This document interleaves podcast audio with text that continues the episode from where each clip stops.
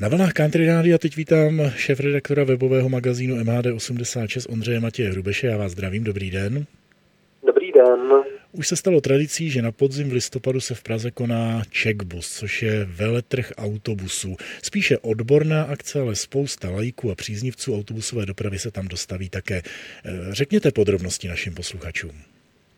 Letos se bude konat už devátý ročník tohoto veletrhu se vlastně představí nejnovější autobusy uh, všech výrobců. Znamená, je tam ta špička toho, čím by mohli uh, cestující jezdit jak v městské, tak třeba i příměstské či dálkové, dálkové dopravě.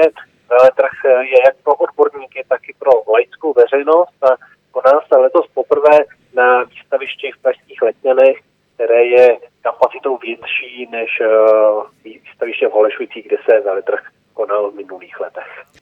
Od kdy do kdy se veletrh koná? Koná se od 26. Eh, listopadu do 28. listopadu. A máte nějaký vlastní soukromý tip na to, co tam mohou návštěvníci vidět? Je tam něco třeba, na co se těšíte? Já se těším především na to, co vždycky výrobci autobusů ukážou, jako své novinky, protože to máte podobně jako s autosalonem. Tady ukážou tu špičku, to znamená to, co by dokázali dodat za vozidla těm dopravcům, ač bohužel potom třeba finančně na to dopravní podniky nemají a koupí si ty autobusy nějaké levnější variantě.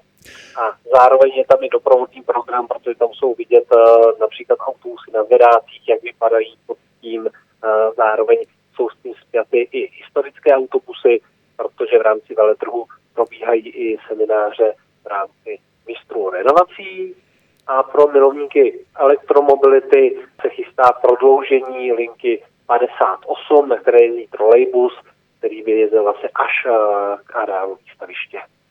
A já doplním, že jsou tam i různé další stánky organizací, které nějakým způsobem s dopravou spolupracují nebo ji pořádají přímo, to znamená dopravní podniky a organizátoři dopravy. Je to tak?